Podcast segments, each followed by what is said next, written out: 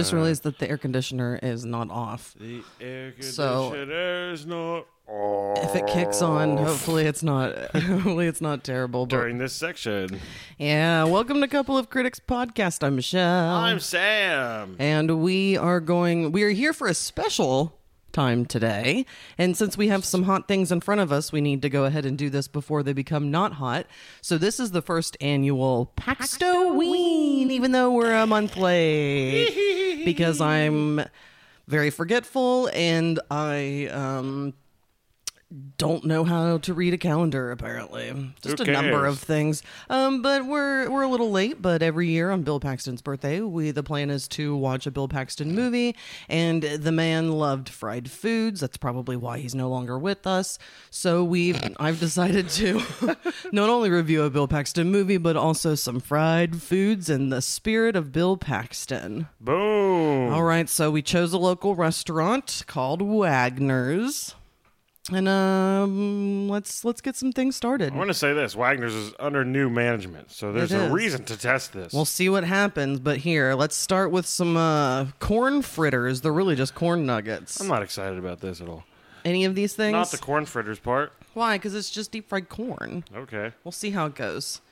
Well, it's very round. It just looks like they buy it in a package. Oh, absolutely. They don't make this throw themselves. it into a fryer. we'll see how it goes. Here we go. Blech. Horrendous. I think it may be like cream corn. Oh, God. It's horrendous for me. You are being dramatic. That's really bad for me.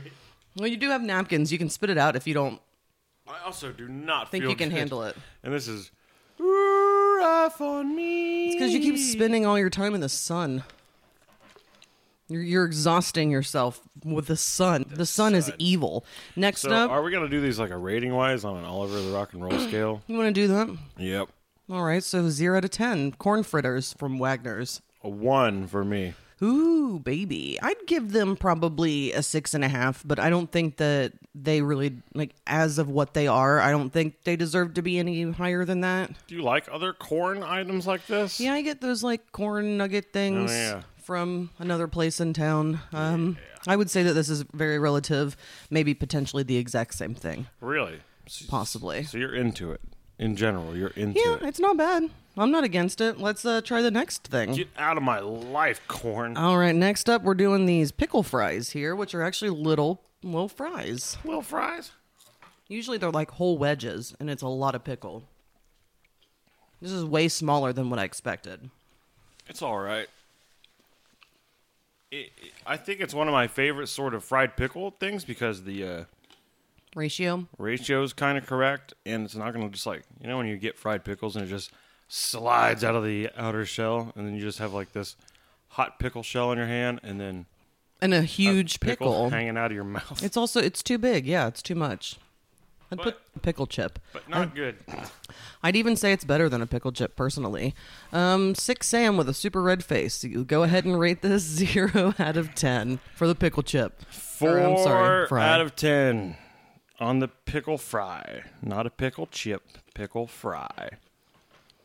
Let's see if I puke on camera. You really think it, you're there? I'm pretty close. You're nauseated.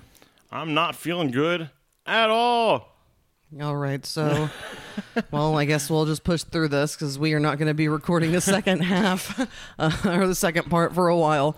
Um, I'm going to give it an eight. I think that they're fantastic. I like fried pickle things, and I think that that's probably one of the best I've had.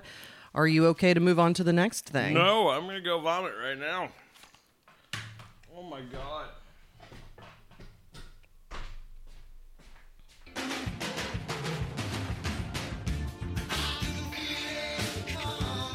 Okay.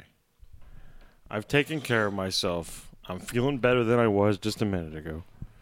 I feel very sweaty, but I feel better than I was. So you did get sick. I did not puke. I just Oh, I had to thought go. you did. No, I just had to go lay on a cold floor for a second. Nausea just overtook me real heavily. I got a major headache, and it's just. Did you take any medicine for Oh this yeah, headache? I took a lot of medicine for this headache. Okay. Well, All right, but I can move on. I swear my taste buds are not being affected by the sickness. Corn not good. the pickles, Nah. eh. I'm excited for these. Uh, Hot cheese, hot pepper cheese cubes. Ow. I think it's interesting because it's not it's not typical. And it's not spicy at all in my eyes. Oh, there's a spice in Is the there? end. It's it's minimal, but it exists. I'm not there. It feels more or seems more processed. Like it's like it's uh, cheese that's pumped into it or something versus it actually being really like real cubes of cheese. That's what I was gonna say. Instead of chunks of cheese, it's like cheese goop uh, syringed inside of a. So, crusty far, shell. All this stuff is just taken out of a bag from the freezer and uh, thrown in. Now, something that's not that they are actually popular for, sandal this. This is the part I've been looking forward to the most, even as a not feeling good at all guy right now. It's feeling well. As a I'm taking this better looking one. not doing too well guy. The fried right. chicken is the thing I've wanted, and I'm eating a chicken leg because that's the classic All chicken right. piece for me. So we have And some. you got a chicken breast, right? Oh, that's that's what I like. Breast to the test. All right. call it the breast test. All right, you ready to do this? Eat fried chicken in the honor of Bill Paxton.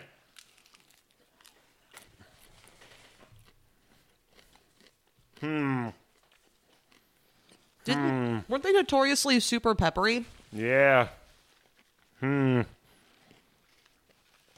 I think they changed their chicken. It looks different. It looks more like red.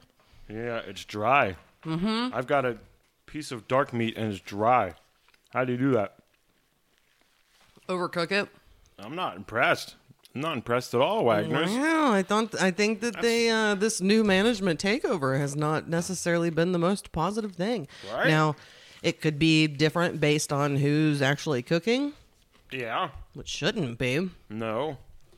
No, I'm not a fan of this chicken. It used to be much more moist. Oh. Well, I think it's still very tasty. There's not much fried chicken that I would uh, scoff at, personally. Scoff. but I would uh I would definitely say that it's changed. It's not the same that it used to be. And I noticed that at first. It's this like red color, like brownish red, and it was always like it was different.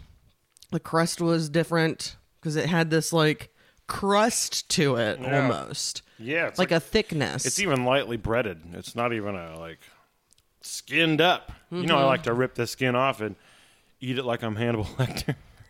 yeah, they've definitely made some changes here. So Sam, I'm gonna go ahead and unless you need to swallow first. Oh, I'm good. Go. would you like to go ahead and rate this zero out of ten all over the rock and roll the chicken, I'm giving a six. okay, Not impressed. It used to be better. I'm because I know that it was good, and it was notoriously known for being very. It was the it was very peppery, sometimes almost questionably peppery. Yeah, too peppery. But that's what you went there for. Mm-hmm. like that was the whole thing. So I'm gonna say because I know it's not as good as it used to be, I'm gonna just give it a five. It's it's not bad chicken. It, I mean, chicken's chicken. Chicken is chicken. but it's uh it's not as good as it used to be. So Yeah, sorry, Bill Paxton. None of the fried foods knocked it out of the park for me. We're gonna have to travel across state lines next Paxton. I don't know. I like these pickle fries. You're into the pickle fries. I think the pickle fries are my favorite of everything. Well, I'm glad you found something that uh, grabs onto your fried food loving heart Mm-hmm. and didn't disappoint because, Yeah. God damn you, Wagners, I'm out. Oh. yep. All right, so what's the plan, Michelle? All right. We're so gonna we're take gonna a break. Yeah, we're gonna take a break. I'm gonna eat. I haven't had dinner yet. I don't know what he's gonna do because he's not feeling well. Nope. Um, and then uh, we'll come back and uh, For you, we're just going to come back and talk about Brain Dead. Oh, and if you haven't watched Brain Dead, I suggest you watch this movie. it's on Tubi for free. You can't explain this. We're going to try and explain this movie and talk about this movie, but holy shit, words are not going to do it. I'll have no problem explaining this movie and explaining how I feel about it.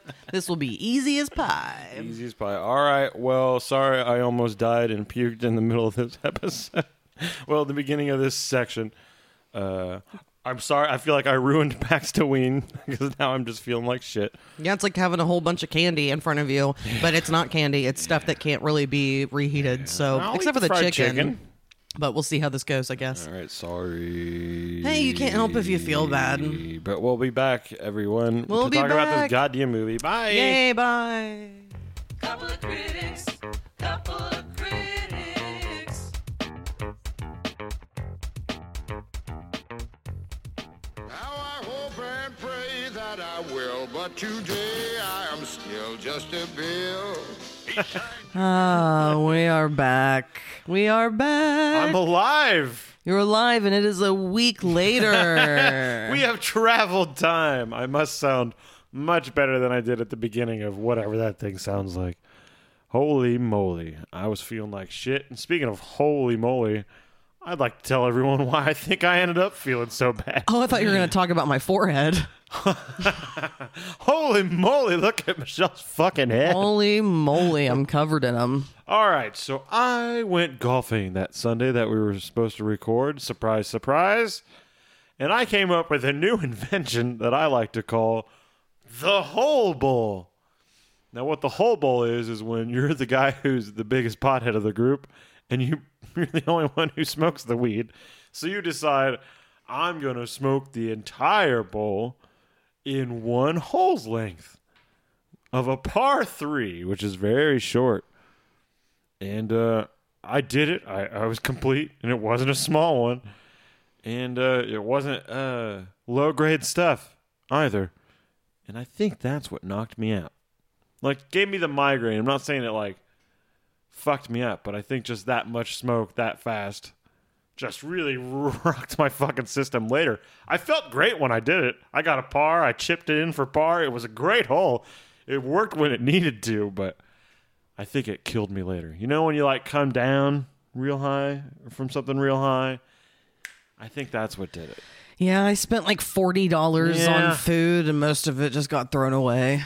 I ate the chicken. Mm-hmm. I ate all the chicken. Mm-hmm. But I still stand by that the uh, sweet that the corn, the fried corn, was awful. And the more I ate it, I didn't like it as much. I Yeah? still believe that the pickle fries were the best. I liked them a lot. I think I enjoy a fuller, crisper pickle. Like they were kind of a soggy-ish pickle since they were thinner pickles. I can talk about it more now that my head isn't throbbing. It also would have been different if we had actually had them fresh there instead of me getting them in a, True.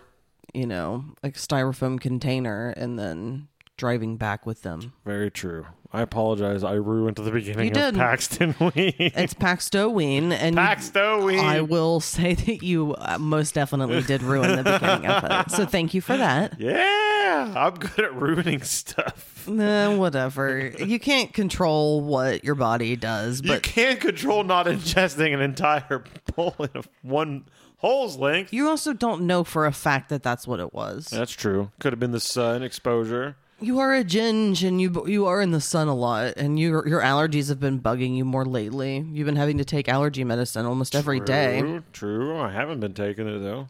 It's only twice. I should have been taking it every day. I've should have been. I've should have been uh, taking it every day. So let's talk about what this episode's really about my here God. for the first annual Paxtoween. man. so what's interesting is that I've always been uh, Bill Paxton over Bill Pullman. I had no idea that in 1990 these two fellas worked together in a movie called Brain Dead, and uh, it's a little bit of like a. How would you identify this movie? I don't have it up in front of me. I would identify Genre-wise. genre-wise as a complete fucking mess. Horror, mystery, sci-fi. I would uh, put all those in there except for mm, yeah, I'll take horror. That's fine. The cover is a face stretched out. Oh, which is bullshit. I'm going to talk about this face right off the bat. If you look at the cover of this Brain Dead, it's like a face laid over, like stretched out. It looks like pinned in the corners and edges of some wireframe it's like thing. screws. It screws. That's what it looks like to me. This is a uh, an effect piece from this movie that is only in it for less than a minute, and it never, ever, ever comes back again. So if you're watching this movie for that face, you get it in the first four minutes, and you can just turn it off. Uh, it's- it does show you kind of, which is really weird. I feel like Bill Pullman, who is the main character in this, Dr. Rex Martin, his personality changes all throughout this fucking thing, even before the accident. It's true. I feel like we got to just roundabout say what this whole movie is about before we can even talk about it. You know, I like agree. like you almost got to give a whole shell. So, would you like me to give it a go, or do you want to give it a go, or do we both, so we can see where we both think this movie was?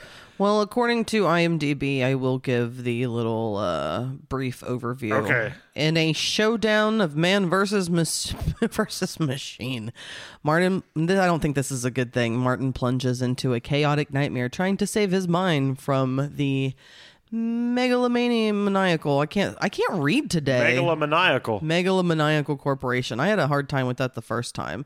I don't think that that's a a good thing here. So That's the IMDb de- IMDb description to try and get you to watch yeah, the so movie. it says here that Dr. Rex Martin, who is played by Bill Pullman, Yeah. he is a leading neurosurgeon specializing in the cerebral misfunctions that cause mental illnesses. So in the beginning, when we see the face, someone is actually like like poking at different parts of the exposed brain while this stretched over face which is for some reason removed like i don't understand any of it like the whole brain is is not in the head no.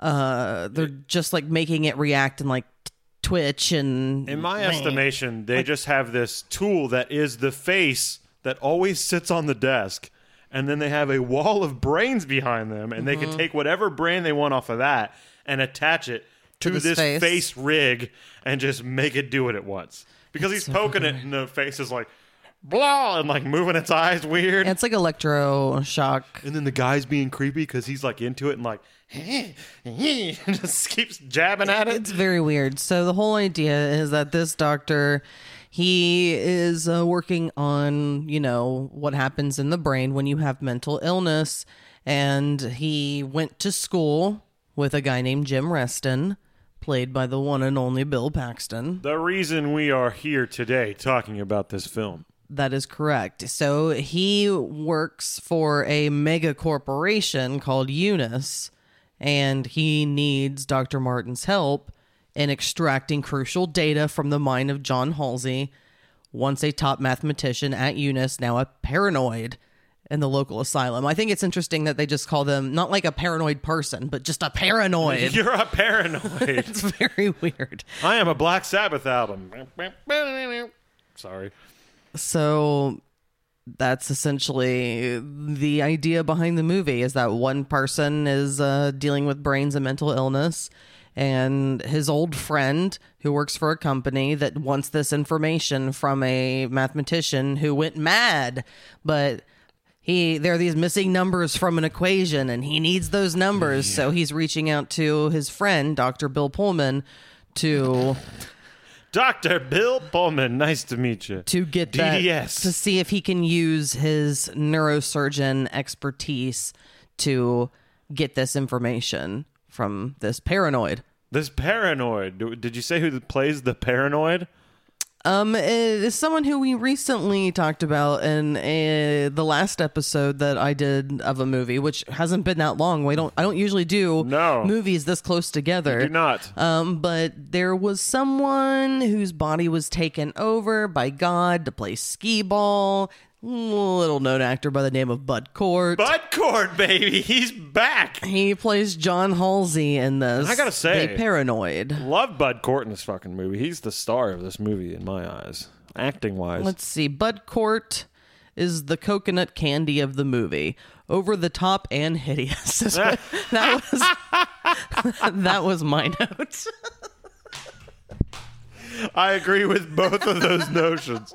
Over the top and hideous. I feel like he he does like shaky stuff and, Oh, yeah. and it's so overacting and over the top and just not very realistic. So you had mentioned something when we watched this because the movie itself looks like it has not been digitally remastered. At least the version we watched. We watched this on Tubi, I believe. Tubi, but from what I see on uh, IMDb, the trailer looks the same. Oh, really? So I think the movie was It's just the transfer is hasn't been redone since the original reel. There's been no remastering. There's been no restoration. This thing on our TV through streaming looked like we were watching it on a TV from 1994.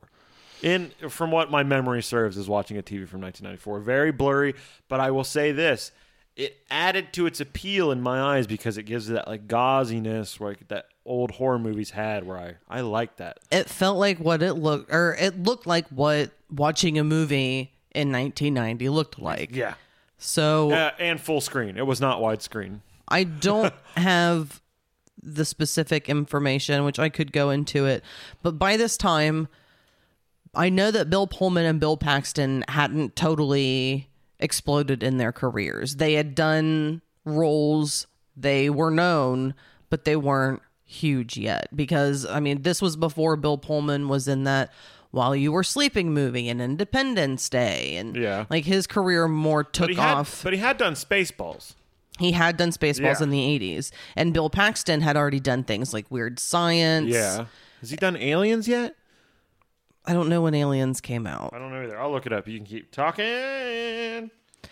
Um, but this was before. 1986.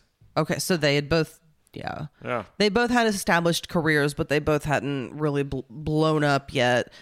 Uh, I mean, Bill Paxton was probably a little more popular, I would no, think. No names at this point. I yeah, mean, they were the two Aliens Bill was a huge fucking hit.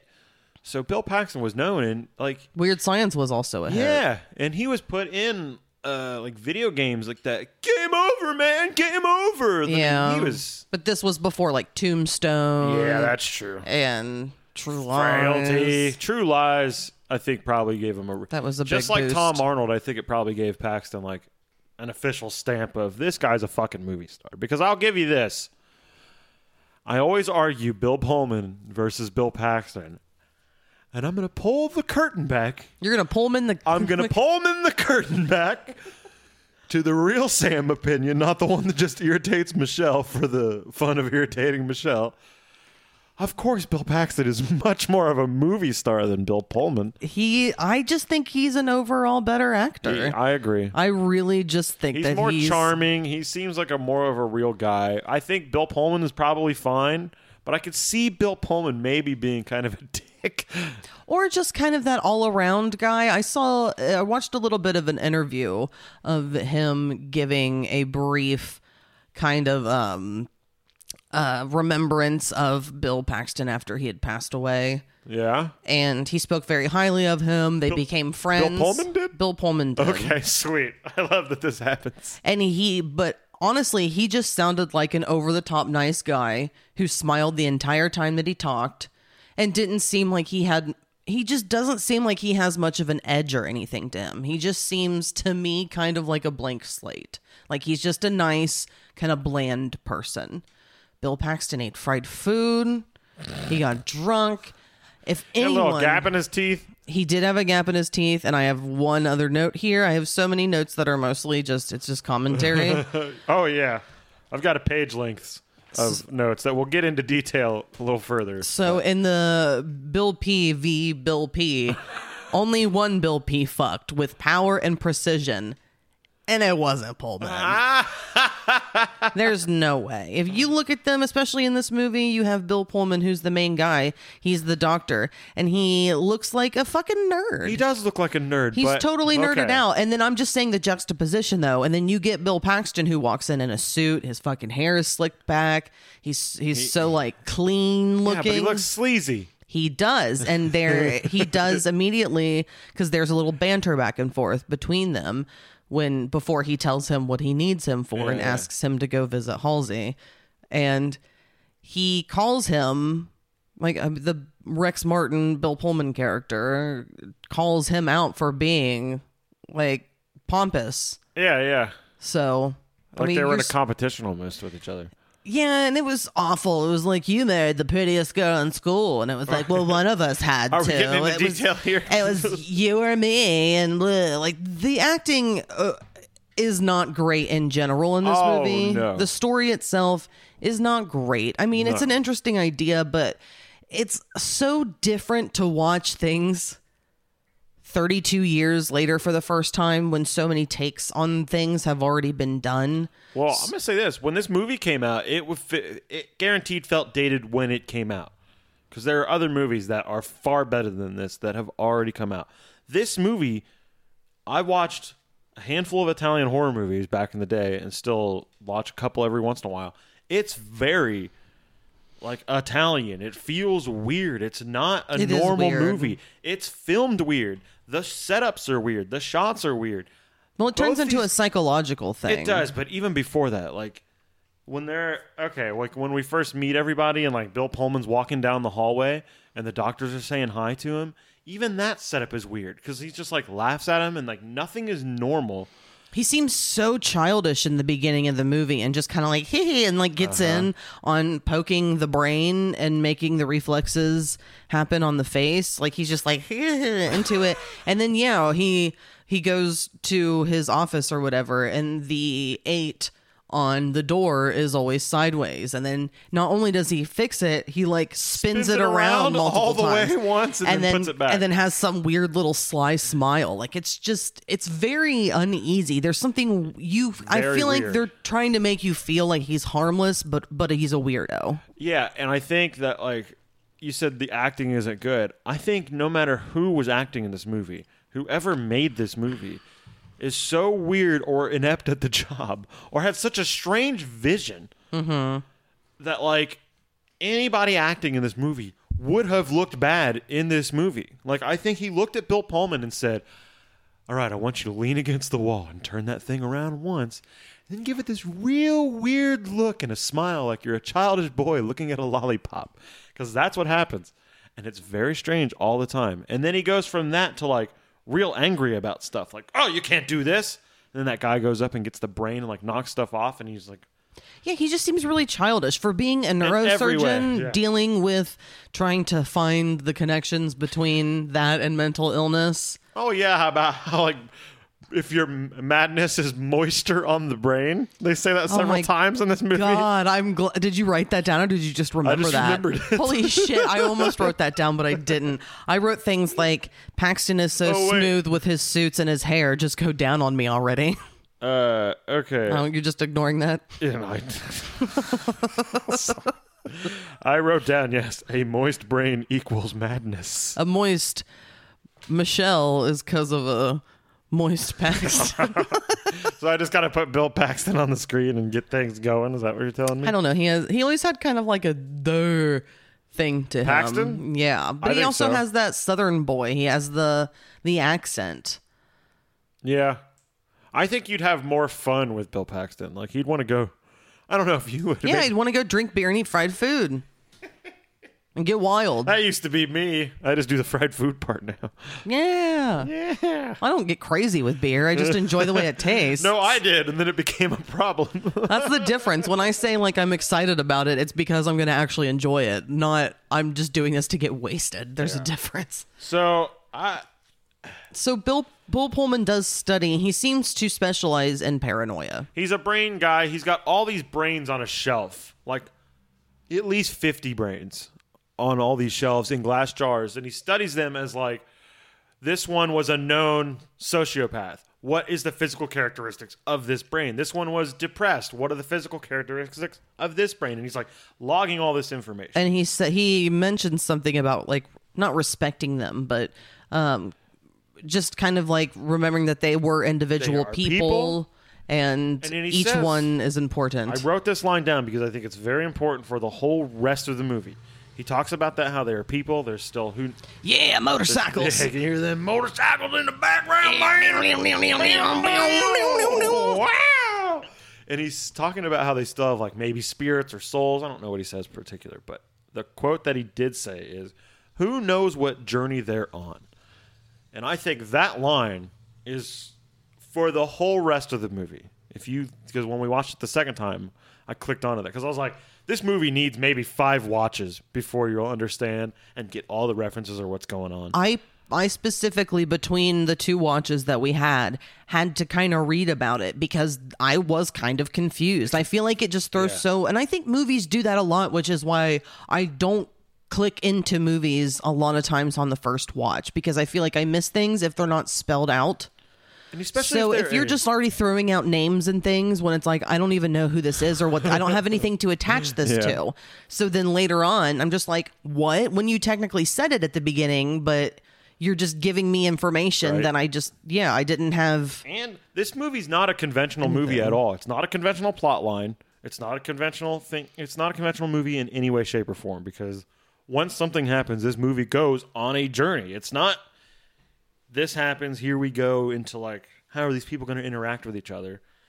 It's a complete art piece in my mind. It's not even about like storyline A to B to C. It's just here's an incident that happens. Now we're going to show you some shit that we made. That's it. It's nothing like here's a goal. It's just we're going to show you some shit. We're gonna show you some shit. yeah, show you some shit. Oh. Oh, I forgot about the noontime. I don't know if anyone can even hear it. The microphones might not even be picking it up. But they they test the sirens. Oh, We're hearing it now. at noon every Saturday, and uh, Don't worry, everything's fine. Whoop, there it happens is. Every noon at Saturday. So it's interesting that since Bill Pullman already does study paranoia, he is approached by Bill Pullman, Bill Paxton. God damn it, this is going to be impossible. Billy Pax. I know who is who, but when it's two Bill P's, it's just going to get tuck. What's Bill Paxton's name in this movie?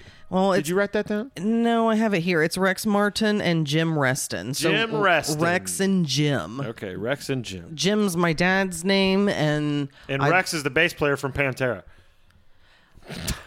Well, I'd like to make uh, Bill Paxton my daddy, but he is dead. That's disgusting. That's the grossest thing I've said in a while. Yeah, that was weird. It's a fucking weird thing that when people connect things like mommy and daddy into sexual mm, things, Yeah. and now it's just like stepmommy and Oh, stepdaddy yeah. and, and stepsister that, and that brother way you can feel not so bad about it. because of the step because it's not real blood, even Yeah. though it's still fucking wrong. And I wrong. bet that legitimately happens Go guaranteed all the time, baby. especially now when they're putting a kink for it out there. Ugh. Ugh. okay.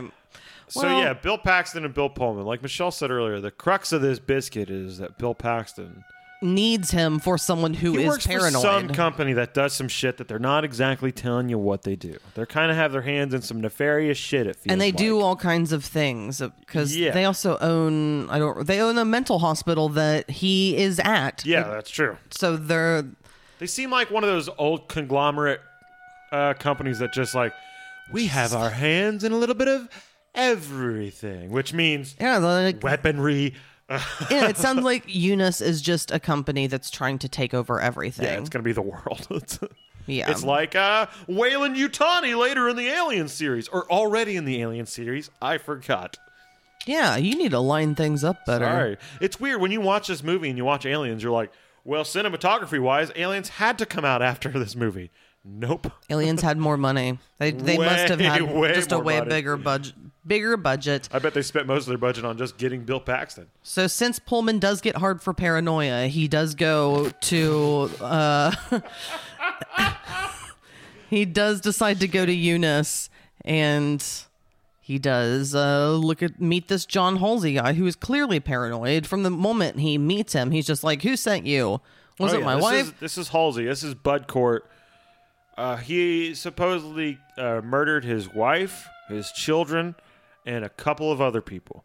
They didn't say who the couple of other people were, but he murdered some people. One day he just went mad. And according to Bill Paxton at Eunice, he was like this great mathematician who figured out some shit and like maybe some like scary shit. Sometimes they give a vibe that maybe it's like a big fucking bomb. Well, he even brings up that he thinks that he might be the company thinks that he might be faking it to just not give them the information that they want because Yeah. it's clearly something big. Yeah, and something like dangerous. I feel like, if, I mean, and then they even say you like, get like a world domination feeling Oh, yeah. from the Jim Reston character that he's just so like sleek and smooth and doesn't really answer questions fully. Everything is just do- very guided. and is willing to do anything. It seems, and take anybody out that he needs to, because they even say about Halsey, look, if we can't get the numbers out of his brain, you at least need to make him.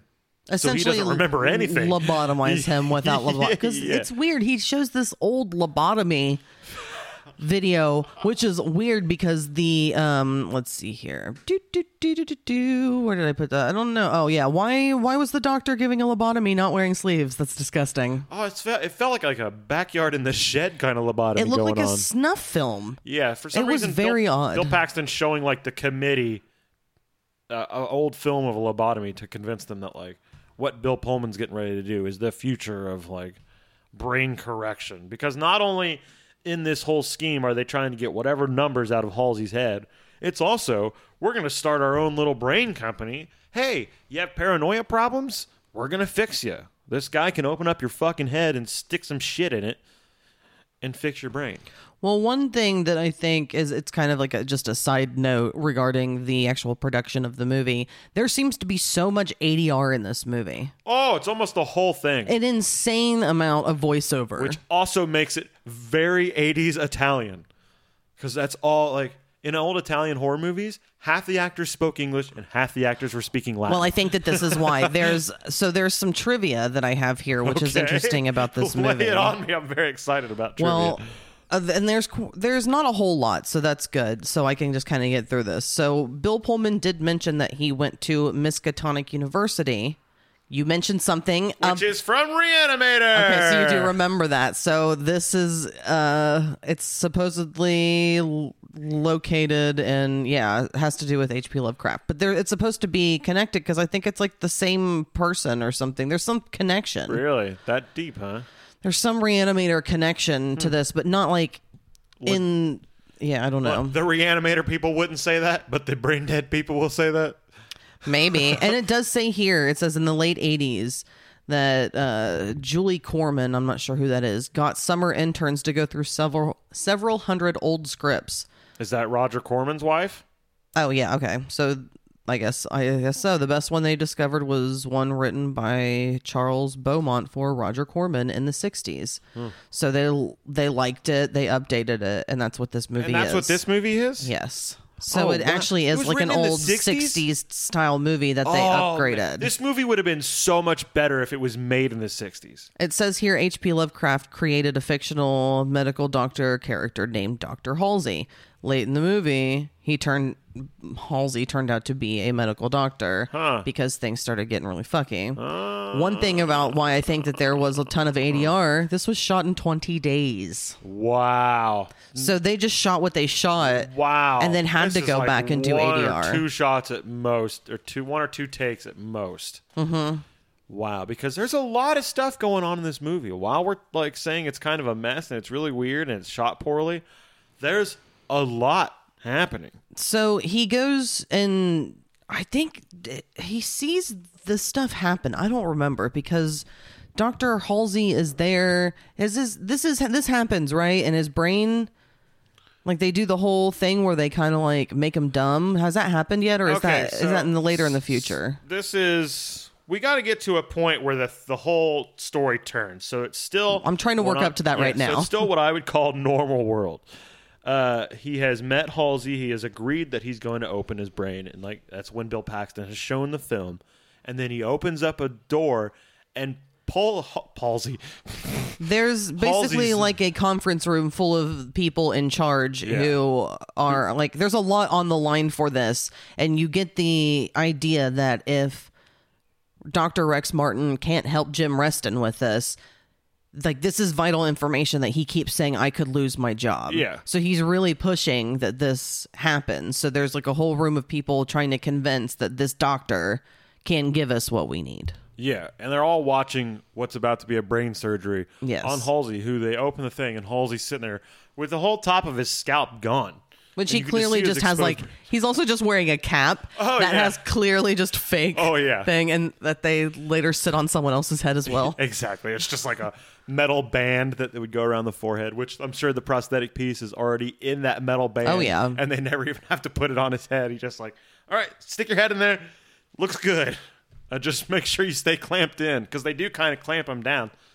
And he just does this wild brain surgery. and he which- just asks questions and pokes him in places and Yeah, just he's keeps got, like, like, Are this- you with me? Are Uh, you with me? I normally don't like to explain movies too much, but this movie requires explanation. If so you this could haven't get lengthy. seen it, then Yes. I really don't think that it needs to be that lengthy, but we'll see what we can do. Oh yeah. Um he he's putting metal probes into his brain and asking him questions. So like I think it's almost like a mini shock It's like an therapy thing. electroshock, yeah. But this is when it starts to get artsy. This is when like the brain stuff starts coming in because as he's asking him questions like do you remember your name or any like basic questions, he starts Halsey is seeing these visions where like he's in an old folks home. But he's still in the like see and I love these shots. These are awesome shots. This is when it's cool. Mm-hmm. He's like still in the The chair. the, the brain chair where it's like locked him in and his head's still exposed, but he's like in a nursing home. it looks like an old dentist ch- chair. Yeah, and he's like in this old Victorian with two old ladies. Were but like having tea with him. but it's not their voices. It's like Bill Pullman's voice and Bill Asking Paxton's voice questions. asking questions. So it's this real artsy, cool thing. and then he's on a beach still in the chair. Yeah. And then his dead family appears, but they're not talking to him.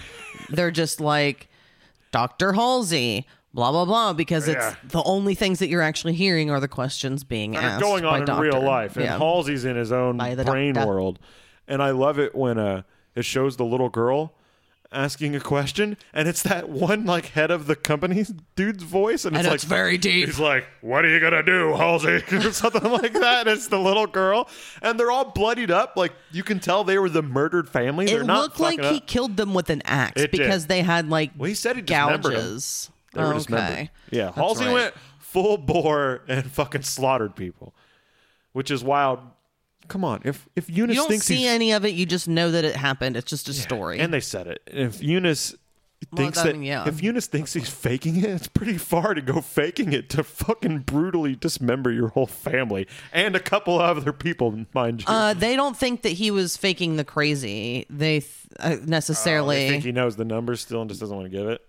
Yeah, so so that's where he's faking. But you're but he's just identified as a parent a paranoid person. So he's not like Yeah, but he like makes up stories that like he worked at a furniture place and he was the accountant there and he worked for this mattress guy. I don't remember what that guy's name was. it was all very weird. And But- this whole time, by the way, Bill Pullman just is bringing this brain around with him. He has a brain in a jar that he takes to this place with him. Yeah.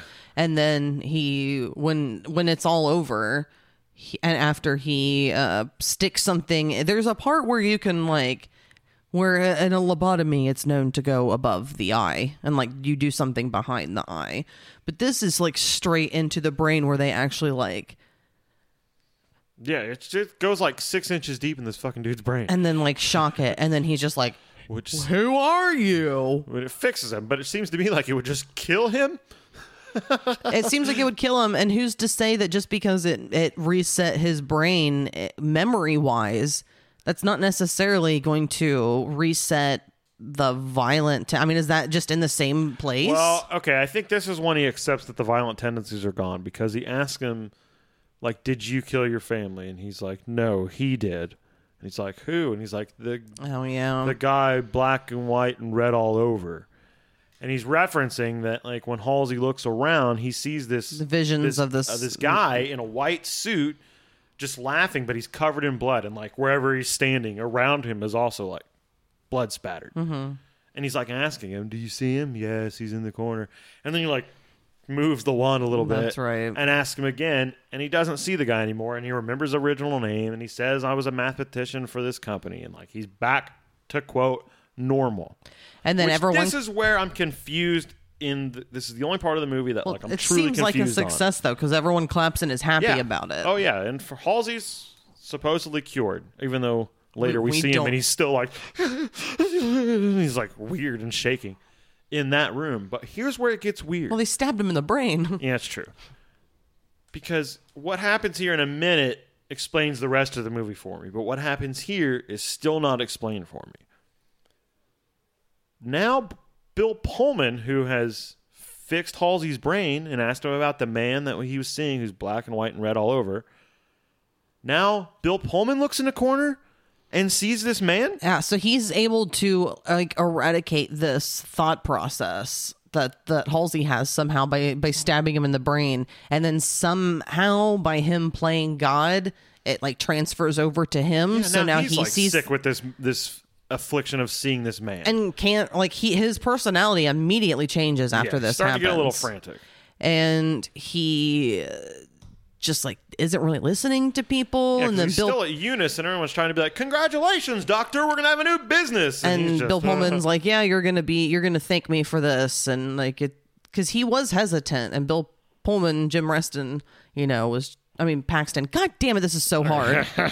Jim Reston, uh, yeah, he was just like this. this can make you famous. It's going to make you a lot of money, essentially. Like this is going to be good for you For sure. to get him to do it. And then he just deter- immediately was just like a frail man that didn't really know what to do.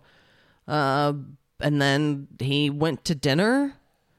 No, is- isn't he walking? Isn't this when he leaves Oh. and he gets in an argument with a homeless man about a brain? Yeah, this is when This that is when the, the whole turning point happens. This is when the turning point happens because I was trying to, I was thinking like, wait, but he's really weird then. Yeah. Okay, so yeah, so he's leaving with his brain. Yeah, that and brain in the jar. that you referenced. That supposedly he just likes to carry brains around. I don't know why he felt like he needed to take it to the meeting when they were actually doing something with a live brain. It makes you look more official when you've got extra brains hanging around. I guess so. Just a, dar- a jar with dirty water and a brain. Oh, by the way, I love how they were willing to just make Halsey brain dead if it didn't work. Yeah, as long as it, he just wasn't going to be. It's such a brutal company thing. But then they wouldn't have been able to get the number no matter what. So then they don't want anyone else to get the number. That's the important thing. Oh, as a that's true. company. They did say that. Yep. But yeah, he's leaving the company. He's feeling sort of successful, but weird because he's seeing this guy and he hasn't told anyone. and he like almost steps out into traffic like it's very weird like and like jumps back very you know terribly because i've said it so many times And then we get to he's not a good actor then we get to meet. His his i also put here bill pullman's acting is as thin as his upper lip so now we get to meet one of the dirtiest homeless people that I've ever seen on screen or in real life. Uh, he's just hanging out outside. it's like he ate a bunch of oreos and didn't uh lick them off his teeth before swallowing Yeah, and then took a bunch of them, crushed them in his hands, and rubbed it on his face too. Oh, he he's was- almost wearing blackface. he was covered in soot and like, a drinking a huge bottle of liquor Yeah, he's got a big beard. He looks over at Bill Pullman, and this part is hilarious. Bill Pullman on the street, like waiting to cross to try and get to his car, holding this brain jar. He's like, "Motherfucker's got my brain." yeah motherfucker goddamn son of a bitch and he's There's just that like, part where he's like, a whole bunch he's like, "Piss shit, fuck that guy's got my brain." It's hilarious and it's so out of nowhere. Walks up to Bill Pullman, and anybody in this situation, when somebody's coming at you, reaching out with their arms, you would be like, you'd start backing up. Or you'd like turn away from them or Yeah, something because you he's would like, do "That's my something. brain. That's that my man's got my. You have my brain." they fucking do the tug of war with the brain jar in classic like 70s sitcom fashion and do the old huh?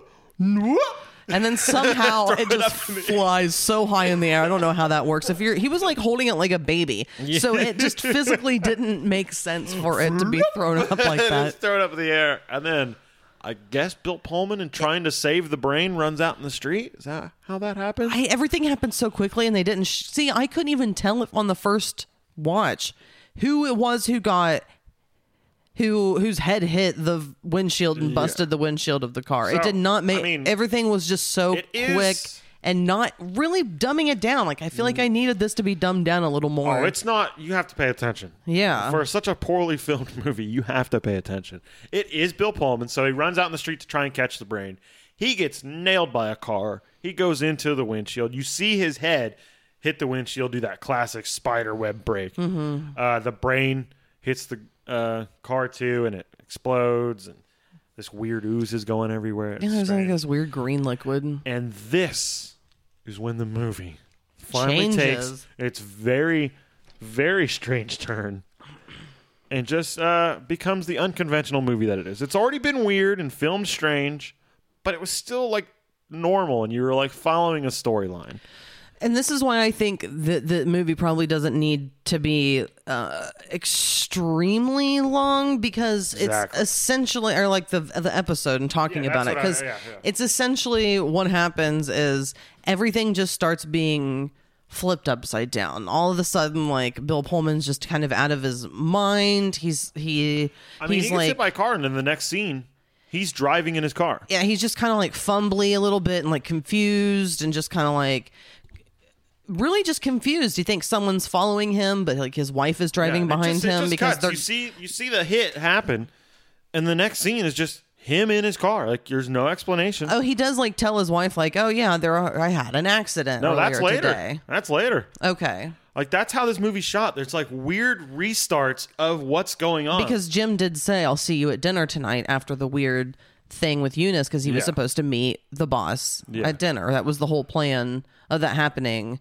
Was you know I'll see you later. So then after the whole car thing happens, he is on his way to the restaurant to meet Jim and the guy from Eunice who like they all agreed to work together. So they're going to dinner and his Yeah. wife is going too. Bill yeah, Pullman. but like, so it's just this weird. I think we should take a break now before we get into this whole schlemiel of weird brain shit and weird cut cutscenes. Hasenpfeffer Incorporated. Yes, House of Ever Incorporated. Because we're sitting at an hour. I think it's a good time for breaking. Because I want to get some water, and uh, we're gonna listen to this. What- This is some Cornbugs called Brain Dead. If you don't know Cornbugs, We did an is- episode. Oh, did we? Well, if you didn't listen to that episode, it is Bill Moseley and Buckethead, and sometimes Brain, the drummer. All right, we'll be back. I'm gonna get some water, probably pee, and we'll get into We'll be this back. weird ass shit that's gonna happen. Bye. There's a lot of rain in my mind, and there's a lot of fog. Here's a princess, here's a frog. Hey there, melody makers. Welcome to Couple of Critics Podcast presents. Guess That Melody! It's the game where each person has to guess the melody of a song they've never heard before, just by reading the lyrics. We've each chosen a song that the other doesn't know and have given them only the lyrics so each person could take a blind stab at the melody of the chorus of their song. Is Sam a regular songbird with a natural talent and eye for musical arrangements? Is Michelle going to stomp that ginger bird into the dirt? Listen on and see who can. Welcome, welcome, fatty females and masculine men. Oh, I'm the last one that you said.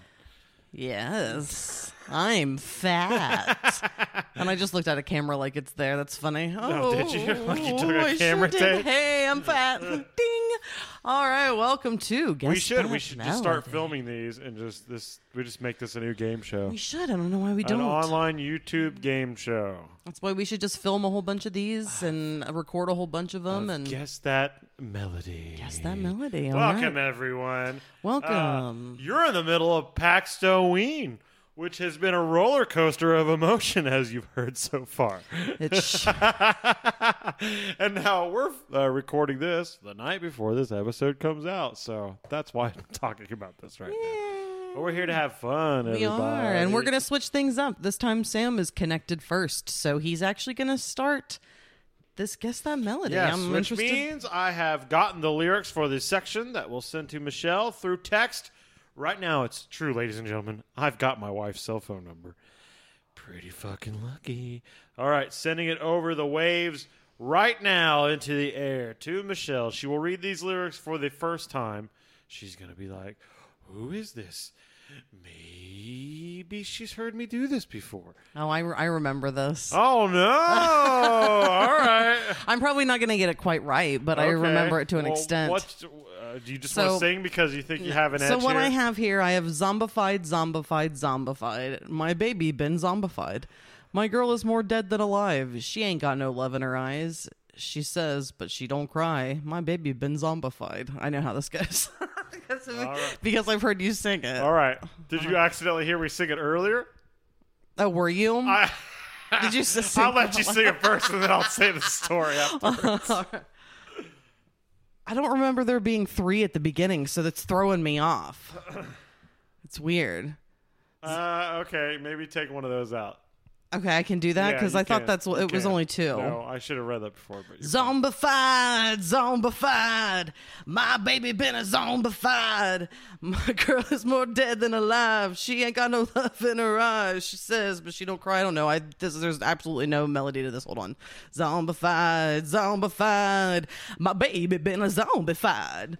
My girl is more dead than alive. She ain't got no love in her eyes. She says, but she don't cry. My baby been a zombified. okay, you did not get as close as I thought you were getting. No, because I don't really know it. I think right. I've only also known you kind of doing caricature type singing of it and just being ridiculous. So here's the story of this song. I had chosen it just a handful of minutes ago, and I went to the refrigerator to get what they call a refreshment. And as I'm opening the refrigerator, I started singing this song, and then I went, whoop! Gotta stop doing that. So, this song, you didn't even guess like genre or anything like that. Um, no, I didn't. You got any Um, idea? I feel like it's more it. punk, even though I sing in a little more new wavy. Um, Now, what I would call this, Michelle, is a little bit of rockabilly. is that what it is? The band is called Southern Culture on the Skids, and the song is called Zombified, of course. I went too fast.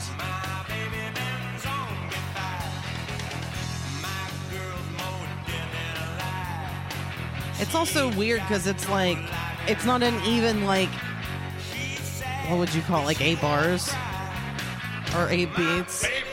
Zombified. Yeah, But it just does this the whole song.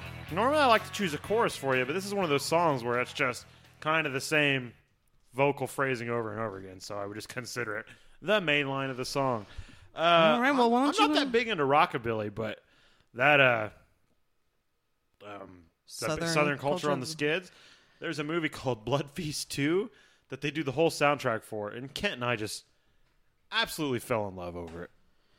Ooh, like with each other. Yeah, we had sex. Oh, you didn't have. There doesn't have to be uh, sex to have love, but you can do whatever you need to do, I suppose. I turned the volume all the way down in case you had a mishap on what I'm supposed to be singing. it actually connected and all it didn't try to is play anything, so that's Really? nice. All right, I'm going to go ahead and send this to you, Sam, because it's your turn. Much like Mike Teevee through the waves, you will come into my hands. Uh, and much like that child did into that creepy old man, he came into his hands. That's what I'm saying. I jerked off the actor who played Mike Teevee, and he came into my hands. And it came out in those little pixels that go through the sky. Makes sense. All right, ladies and gentlemen, I have the lyrics. I will read them out loud to you right now. I'm a regular guy who stays out of trouble. A regular guy who says ma'am on the double. I'm a regular guy just like Dawson's Creek. A regular ca- guy, just don't call me a geek. A geek. A regular guy. Now that last part threw me off. I kind of like felt like I already had the flow as I was even just reading it. But that last part really fucked me up. Okay, I feel like this is like a pop punk band. okay. Uh, maybe something like a Sum 41 or like a Good Charlotte or like a. I don't think a Blink 182, but I'm still going to throw them in there. Okay. Okay, here we go. I'm going to try this. T- Hold on. Do, do, do, talk for a little bit. Oh, wait. I like to, uh, I was going to immediately go to something uh, melodical and just playing with music and sounds. But I didn't here do that. go. that. I'm a regular guy who stays out of trouble. A regular guy who says ma'am on the double. A regular guy just like Dawson's Creek. I'm a regular guy, just don't call me a geek, a geek. A regular guy. Well, that was fan fucking tastic, and I I assume Travis fucking loved it. And- Oh, really? And Chris probably did too. I hope so. Will Travis like it because he knew what this is? no, because okay. he likes how you did it. Uh, it's definitely not like that at all. All right. Was I anywhere right with the pop punk? You the Yes. the pop is correct. Okay. All right, let's listen to the song regular. Oh. I gotta turn it up. Okay. I always turn it down in case a mishap happens, All right, well, let's listen which to almost causes a mishap every time. the song "Regular Guy" by the pop band Together. Ah! I'm a regular guy who stays out of trouble. I don't want That's Kevin Farley in the Yeah. background. Says ma'am on the double. I'm a regular guy. I know the answer, just like Dawson's Creek. A regular guy. where I want to hear It's actually the end.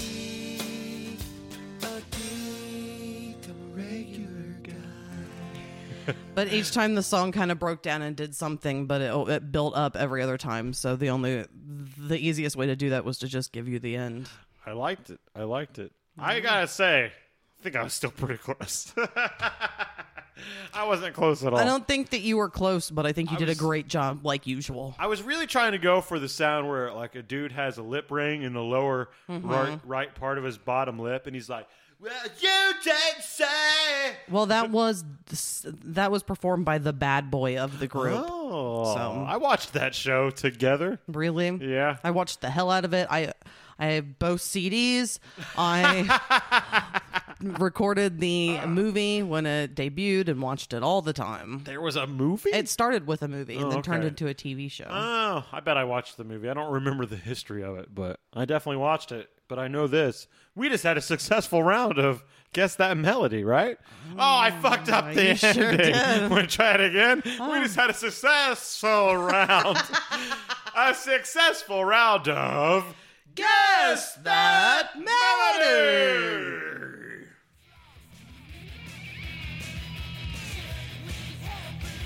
Yeah. Bang your head. I didn't even get it to the brain dead part, so I don't know. Oh, we're gonna listen for a bit. I don't really know too much Exodus.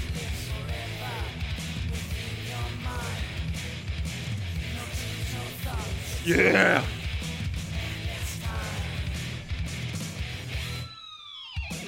Yeah. Like a little dive bomb there. That's why we put this on in the first place. Brain dead.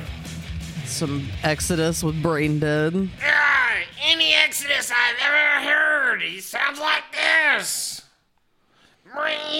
Yeah. Well, welcome back. We are talking about a first movie for the first annual Paxtoween Brain Dead with both Bill Pease. And uh, one of the taglines for this movie is From the writer of the original Twilight Zone comes the most terrifying film of the decade. No, it's not the most terrifying film of the decade. Of the entire sir. decade, it's horrifying. What decade? 1920? Would have scared people in 1920. I agree. It was originally written in 1960. Mm. So at this point of the movie, Bill Pullman's been hit by a car, Hit by a car.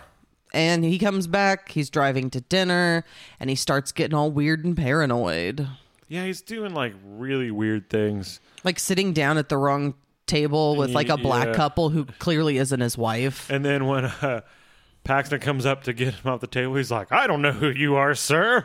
I'm like, to Paxton. So he's losing his brain. He's like, and he's drinking really fast. Remember, they bring up the drinks to the table and he Oh, just I like, do. He just guzzles downs. it. So, uh, So they think that he's just wasted and being erratic.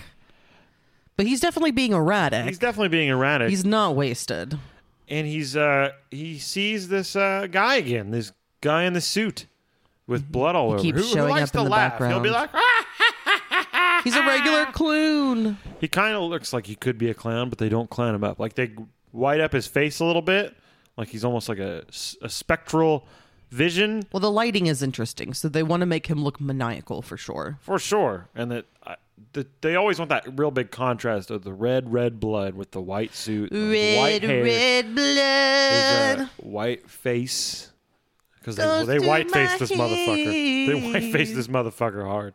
It's hilarious. Here's an example of really bad acting. This Bill Pullman sees the red, this white suit guy in the club that they're at getting some drinks, me in the club. and he runs up and he's like, "Hey!" and he puts his hand on the guy's shoulder, and the dude that turns around and is like, "Hey, what are you doing, buddy?" It's it's acted pretty much exactly like that. It's It's very so poor. of the time. But as you said, filmed in 20 days, so that was a one shot. Yeah, they could have gotten better actors for stuff like that, I guess. I don't think the acting is. Eh, you're right. You're right. It's almost like stage acting. They're like, now what do you say here, boss? so essentially, he just acts erratic. The guy who is the owner of Eunice is just immediately not interested in in Dr. Rex. He just seems like he's a total mess. He wants nothing to do with them. He looks very irritated. He does, but he wants everything to do with his brain business.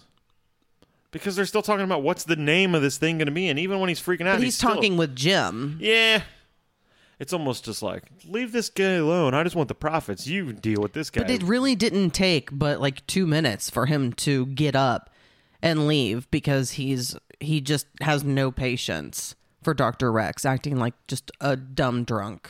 he, uh, this is when Rex also pulls in the. And then again, madness is just moisture on the brain. yeah, he just starts acting so wild. So yeah, the the the main guy, I don't know if he'd be the CEO or what. He just uh, takes off. Uh, and just no one understands why he's acting the way that he is. But there doesn't also seem to be a lot of intervention. Like his wife is just smiling at him a lot of the time because she's there as well. But she's just like, oh, like when he sat down at the wrong table, and Yeah. then like Jim went and got him, and he looked at her. And when he thought that she was, uh, someone was following him on the way to the restaurant, and it ended up just being his wife in the car behind him. And the whole time, because he'll be like, "Who are you?" and then she's just like, "Hi," like nothing, like he's not acting erratic. Just it, it just all seems odd. Because it is odd, man. It's crazy. And then I can't even keep how all these scenes go in order. in My Well, he also imagined when he saw them show up at the restaurant that Jim uh, dipped his wife and kissed her. Like there, there is like a jealousy and a weird paranoia that something's going on behind his back. So it's pretty much anything that he could be paranoid about. He is now paranoid about. Like he can't trust his wife and Jim. He feels like something's going on there, and Jim's being a sleaze.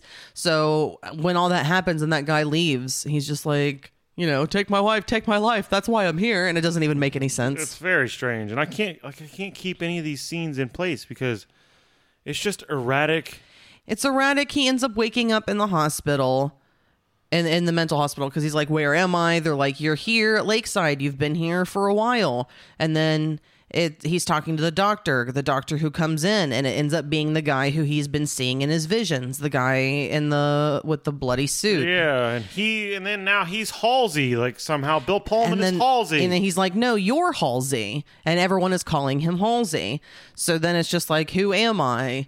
And all this stuff is happening. yeah, I, I and it's all very seriously it. confused and then he has some sort of uh like it's so weird. Like he keeps going through he'll like get out of his room and he'll he'll see things that aren't really there. And I'd then like, like, apologize. and the uh the guys who are like the guards at the mental hospital are absolute cartoonish. And then you can just like see them in the background at different times. And then they're just like running like cartoons. It's very odd. What do you need to apologize I about need to apologize because I, you were correct. He he does wake up in the bed with his wife first. I can't keep track of how all these scenes go. Like he didn't wake up driving the car. I was incorrect. No, he like because it, it was weird because it was like him coming through this like green glass stained door, and it, he like looks kind of disoriented, and then I think he's just like at home with his wife, and he's just like, "Oh, I had an accident earlier," but like doesn't say anything. Like not like I got hit by a car and got my head uh, my head yeah. bashed in the like windshield.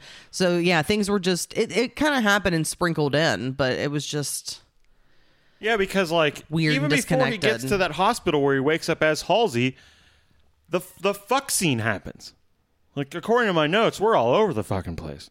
Well, we don't. ha- It, that's fine. Yeah, I know. I don't even know how We to don't talk have about to this go movie. chronologically. Well, I just want to talk about the fuck scene because Well, well, yeah. Well, part of his paranoia, as I did mention recently, was that he he feared that there was an affair. He swore that there was an affair between Jim and his wife, mm-hmm. And walks in on them supposedly well, he goes making to love. like his he goes to his house and you can see like he was driving and that fucking guy was like waving at him the ba- the bad man the scary man who's always getting visions He's like inside the house. and then he's inside the house and you can see like there's a fire going on somehow but they never show a fire but i guess it's the fire of It's, like, passion illuminating everything. because yeah. he goes in and he sees you see some Paxton side butt. You get to see some nice Paxton side ass. Uh, there's some nudity on the girl. You never You see, see any nipple. butt. It's just side boob and side butt. Mm-hmm. And then that fucking guy out of nowhere comes shows with an ice pick. yeah, and like even that scene doesn't make any sense because it's like all of a sudden he's just they don't have eyes. I think it's because he. I think part of that was them saying that he's Halsey. So then all of a sudden things kind of get violent in his head because Halsey turned violent in his paranoia. Yeah. So then now his his best friend and his wife have been murdered and their eyes are missing because Yeah. when he has these visions, there's someone else when that happens that they when they're dead, their eyes are just black and missing. Yeah, I don't know. So I don't, I, and there's no explanation as to why eyeballs are missing. I think he just gouged them out with ice picks. Yeah, it's all just it, it- it's not connected to Halsey actually dismembering and hacking up his family. Like there's no actual connection because if it was like the same sort of thing, then it'd make more sense if you saw them in like I don't know, like a bloody pile of just Yeah. arms and legs. I, I feel like I can't I don't know how to talk about this movie without just saying what I think the whole end is. Well, we do need to talk about Bill Pullman and how a lot of times it looks like he's wearing a suit that's too big for him. That's a side note that I have. I also think that it's funny that when he's going through the hospital and he's seeing these things because he thinks that the doctor is trying to torture him and kill him, and like he sees this whole torture like chamber thing, mm-hmm. and he's like he does this like frustration and he like punches the air, which looks like he's like punching the oh, wall. Oh, when he does that real weak ass wall punch, the- he's like, "Ugh, ugh, ugh." Ah, and then he starts running down the stairs again. It it's is- really bad dramatic it's acting. It's like soap opera lady uh it was. it's it was awful uh, bill was. pullman i I- chris gibson you can suck a dick i know you you're trying to do the sam thing i think and say that you think that bill pullman's better than bill paxton you clearly have not seen well that or your brain just doesn't work and you're brain dead i'm just gonna say you're brain dead. brain dead. if you really think that bill pullman is a better actor you're brain dead So, so can I just like spoil the ending so I feel like I can talk about the whole movie because I'm really in a stump here. So I'm serious. I don't know how to talk about this without just saying what I think the whole fucking thing is. Well, there are some other, a couple other things that I need that I want to say, but other than that, yeah, but what I'm saying is I need to say the end so then I can go back on those things. no, I think it's fine to even get to the end now. I think Oh. we're fine. Was I there's got a not lot to talk about. I didn't get to talk about. Well, that's your fault. No, it's not because I don't know how to explain this plot line without saying what's going on. He's fucking dead. Bill Pullman is dead when he he's gets hit by this car. he's car. not dead yet. He's brain dead, and they're trying to save him in the hospital. So it does eventually cut to Oh. you see that the doctors are like working on him and trying to save him because he goes into emergency I brain think surgery. Even that's the vision. I think he's in a jar already. I think you think he just died? I think he got hit and they were at the place and they had collected the brain right then when he got hit by the car. I think brain is out and in a jar from that point on. And so everything after that is just these erratic But it happened outside visions. the place. You don't think that someone would have just? You think they would have just taken his body inside? So here's what I say. Well, I wanted to talk about the end. When he gets hit by the car, it shows the side of the car, and it has become the logo of the mattress factory that Halsey worked for. This mattress factory. That happened when he was hit the, Yeah. at the very first time. Yeah, both times when it shows at the beginning and the end, it shows the Okay. mat- mattress factory side logo. That's because he's already been hit. The mattress factory was never real. Even in Halsey's brain, it's not real. It's always been, and this is what my interpretation is. It's always been this main conglomerate company.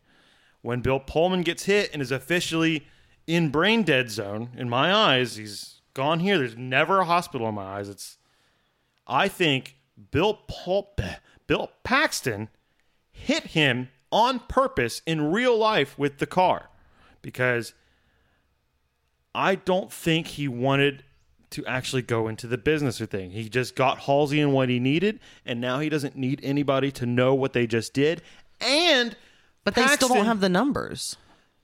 they have Halsey. They don't. They've got it. They he left. Halsey's in that building. Yeah, but didn't they fry Halsey's brain? No, they got Halsey's brain back. And they were going to put his fucking head back on. They got Halsey back. They've got what they need.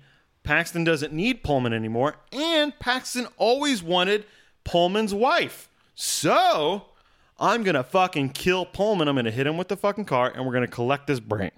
I think that's the whole. That's a stretch. I think that's the whole thing of this movie. And so, from when he gets hit from that car, all these scenes that I'm having trouble talking about are because they're erratic brain scenes. When one scene's about to end, a new thing comes in where, like, all of a sudden, like, uh, Pullman wakes up in the hospital and Halsey's just next to him.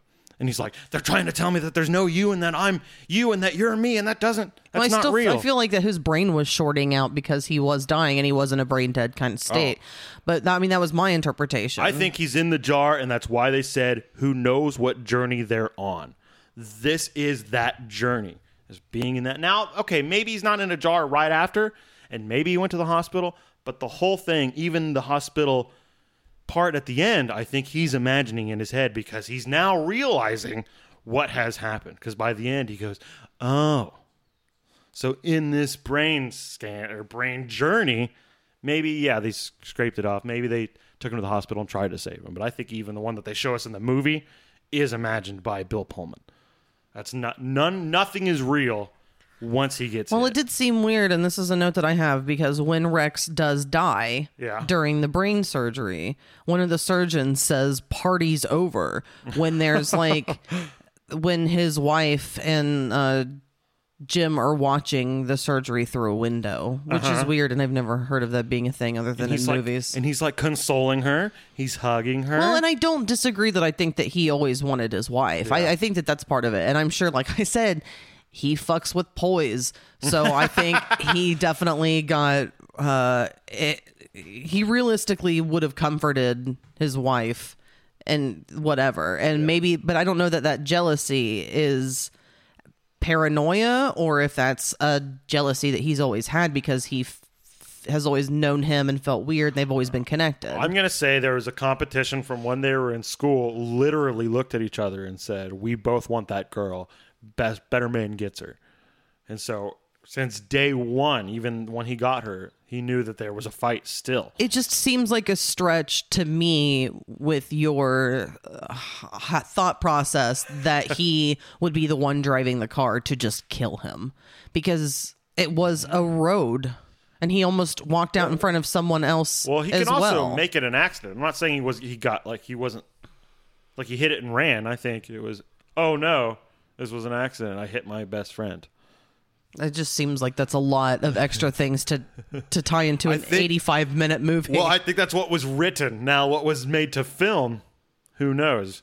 Like, I think the intention is that. Now, I could be completely wrong. It's just my interpretation of it. Well, this is my final thought with everything that happened because all we do know is that he got hit by the car and then he started getting super paranoid and thinking all these things that weren't true and just every wires were being crossed. Yeah. It was am I this person? This person is are they even real? Yeah. Like all that. I think it really sucks that every because you thought that he uh, they immediately harvested his brain essentially. Uh, pretty much, I think, not immediately. I don't think, I'm not saying off the road they did it. I'm saying within 20 minutes, yes, they have realized he's not going to make it. Take the brain. Okay, so I'm not coming from that standpoint. I'm coming from the standpoint of him actually being brain dead for a while and them trying to save him. And the hospital scene is real. At least to some extent, maybe Yeah. his interpretation of Or it is, the different. moment that he actually dies. something. But I my all I saw from a different perspective is that it sucks that everything that he seemed to experience in his brain dead state was not of his entire life. It was only what he experienced right before he was hit by a car. You're right. So he didn't have anything happy, no happy moments. It was just paranoia based off of No. what had just happened before he was hit by a car. Yeah, and then like when the uh, in the real world before he gets hit and that guy knocks over the one brain jar, and then his brain makes everything extreme to accentuate on your point. Then later in his brain dead state, every brain gets knocked off of those shelves, so Mm-hmm. everything is worse in his brain dead state. His wife does get fucked. He then kills them both, his best friend and his wife. There were n- there was just no peace. It was all just He's a brain surgeon, or not a brain surgeon. He's a brain guy who wakes up and is in the very hospital that he should be studying at instead. And it is the patient that he was supposed to be fixing. Yeah, it was everything that he experienced right before it. It, ha- it was in his immediate short-term memory, is what seemed to be his uh, just painstaking ending. Um, I just want to talk about little scenes. I'm not trying to like explain the movie anymore. Okay, because I'm One- done. So that's cool. whenever, whatever you want to do. Bud, that whole scene when Bud Cort's popping up from the side of the bed and he's trying to explain, he's just like, huh, those are the golden moments of Bud Cort. By far, in my opinion, the best because he's not in this- overacting in, those parts. Well, even if he is, I think this- when he's trying to seem crazy Yeah, and is. unstable, Yeah, Like, and when he's trying to appeal to Bill Pullman in the quote, beginning, real world, he is extreme. But when he's like, "Look, man, those are the golden moments of him acting," and like when the next scene they're like just in water all of a sudden, and Bud Cort's swimming, and he says like, there's monsters in those waters, but they can't get me because it's my dream, not yours. And then he gets eaten. I fucking loved that scene. maybe the overacting in the real life in the beginning when he's just talking to the uh, John Halsey character. Maybe it seems like he's overreacting, and that's what's supposed to put the doubt in your head when Jim Reston says, you know, essentially, what if he's faking it? Yeah, because you would think that like a person acting crazy is going to be like, Yeah, just real like neurotic and shaky, But you and can even just watch YouTube videos about people figuring out if someone is mentally ill or not, and they'll be like, eh, mentally ill people don't do that. Like, yeah. yeah, I forget what it is, but like you either always think the person is there, or like there's select moments where like a person would walk through where their imaginary person is, and then that's the moment that the psychologist knows you don't actually think there's a person there. You're just faking it because if you thought there was a person there, you would have walked around them. Weird stuff like that. And then one more thing I just wanted to bring up. There's a scene where he's uh Pullman is in the hospital and he's trying to escape and the guy that's been following him, his name is Conklin. Uh, he's in the hospital and he's the head of the hospital and they're trying to find him and he's running around and he's like almost going into these weird like you said there's torture rooms, but it's like each room has its own like theme almost. Well, Conklin is the mattress seller, and he's the guy in red, and he's the doctor. like the he doctor, he yeah. plays probably the most characters in the Yeah, movie. he does. Uh, for a second there, I was like, "What if he's the stretch-faced guy at the beginning too?" No, I, I it definitely said it in the credits, and I didn't recognize Yeah, I the looked up the guy. He- he the wa- it face seemed. And one thing that uh, it was really hard to figure out, and if this was the person, it was a scene where you could barely see their face, and it was very dark. Kyle Gass from Tenacious Oh, D yeah. is credited as being in this movie, but Did not see him. you don't i mean there there's a part where these two men in suits like go to try and find him in his weird like neurotic state when he's like in the hospital Yeah. running around yeah. trying to get away from the Yeah. doctors and but it's so like shadowy and they just kind of like run into a room and I then still like I don't think that was either him. I, he was there was just a balding man who wasn't thin. Yeah. So if it's anyone, it may it could have been him. Well, I think but at I that don't time, nine, well, 90, 90, maybe he had a little bit of weight on him. Okay. Uh, he wasn't fat, but he was just not thin. Yeah. So when he's running around, he runs into this room where this girl is decorating the entire room. Oh yeah. And on the walls is just writing the word pussy over and over There- and over there and are over. flowers. Yeah, it's flowers. I don't know if they're pussy willows. it's flower for your flower. oh my god, pussy willow. But yeah, that's that's basically all. Oh, and there's a really cool Bud Cort scene where he's like, it's during that bed stuff where he's like, "They're coming. I'll hide in the closet." And he runs into the closet, and then nobody comes, and Bill Pullman gets out of bed to be like, "Hey, Halsey, get out of here. It's fine." And he opens the closet door, and Halsey's just there with his eyes completely Yeah, gone. he, that was the other person with their eyeballs that gone. part is like it got me the first time we saw it. I was like, "Oh God, that's." Because people sitting there with their eyes completely gone. It looks creepy. It's creepy, man. It's always been creepy and everything. you don't need like a bunch of gore. You just need the No. absence of something that's like always there. And the uh, it's creepy. it's creepy. There's a scene in Freddy versus Jason where there's a girl without eyes, and even that, even though it's CG and it looks bad, it's still just like unsettling. And the very last film, there's words that he says in this movie is like he's figured out he's dead, Mm-hmm. and I think he's a brain on a shelf. Uh, he says, well, they did "Huh." put like another brain on a shelf, but I can't remember if it was him, his or not. Yeah, I- assume it was. And it says, he says, huh, this will be interesting. Like, even in his jar brain. Because his journey isn't over? knows, this is my brain journey now. I'm in this fucking jar. Which it all goes back to that line who knows what journey they're on? Don't stop believing. Feeling. We wa- Daylight people. That's another band I don't like anything by. None of it. Yeah, I don't think I like it either. But that's Brain Dead, everyone. I suggest we cannot explain this movie. You have to see it if We you have tried. any interest. But you should definitely watch it. insane. I already said it's on Tubi for free. You just have to watch a handful of commercials. It's not really that bad. The No. commercials really weren't that bad. No, they weren't. It wasn't like I They're a little bit it to be. repetitive, but they get over and out real fast. And you don't have a ton of commercial breaks. No, you don't. It's pretty. It's pretty decent. I, here I am. Maybe every half an hour, maybe. Yeah. So it was good.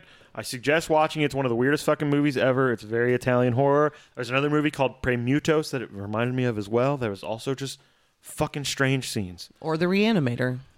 even Re-Animator. Even though it's Re-Animator, not really Re-Animator like is it, way but- more of a fucking A to Z storyline. This is just. Reanimate your feet. I think the storyline is literally stops at the like third of the movie in like the real storyline, and then it's just here's a bunch of stuff to look at that's weird, and then finish it up at the end. and it's just questioning his reality Yeah. and his perception and what is correct, Just a bunch of art scenes. what's real, what's not. It's like when they wrote it, they just or when they figured out how they were going to film it, they just sat down and they're like, "What's this weird scene going to be? What's this weird scene going to be?" Oh, where Doesn't need to connect to each other at all. it's funny because before we do this, there was a there's a review here. It's the top review for this movie on IMDb, and I do want to read this. Please. And the uh, header is horrible ending. okay. I spent this entire movie trying to figure out how they would tie all of the ends they created together at the end. You can't. As the movie went on and I couldn't figure it out, I thought to myself, they better have a good explanation for all of this. Rather than spoil the ending, let me just say that the end of this movie doesn't explain most of the events that took place in it, and the writer completely destroyed a movie that could be good and makes you think for an easy to write, disappointing ending. I could make a list of the things I saw in the movie that aren't explained at all, and that's without viewing it again. It's true. She's correct. Uh, or I- he, he or she. I wouldn't put myself through that disappointment once more. you should. I think this movie needs about five viewings.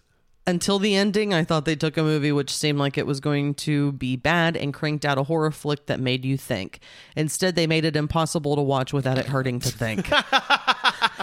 All the things you said are true. I cannot argue anything. it's funny that you think it's a woman. Or he or she. I'm sorry. It's Fezzicola. When someone's complaining, I automatically think it's a woman.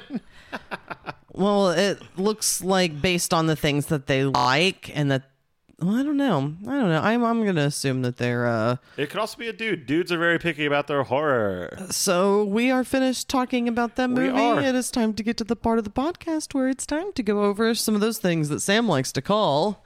I'm giving you time and you're not taking it appropriately. Now you're I ready. forgot what Here I was we supposed to do. it's time for questions.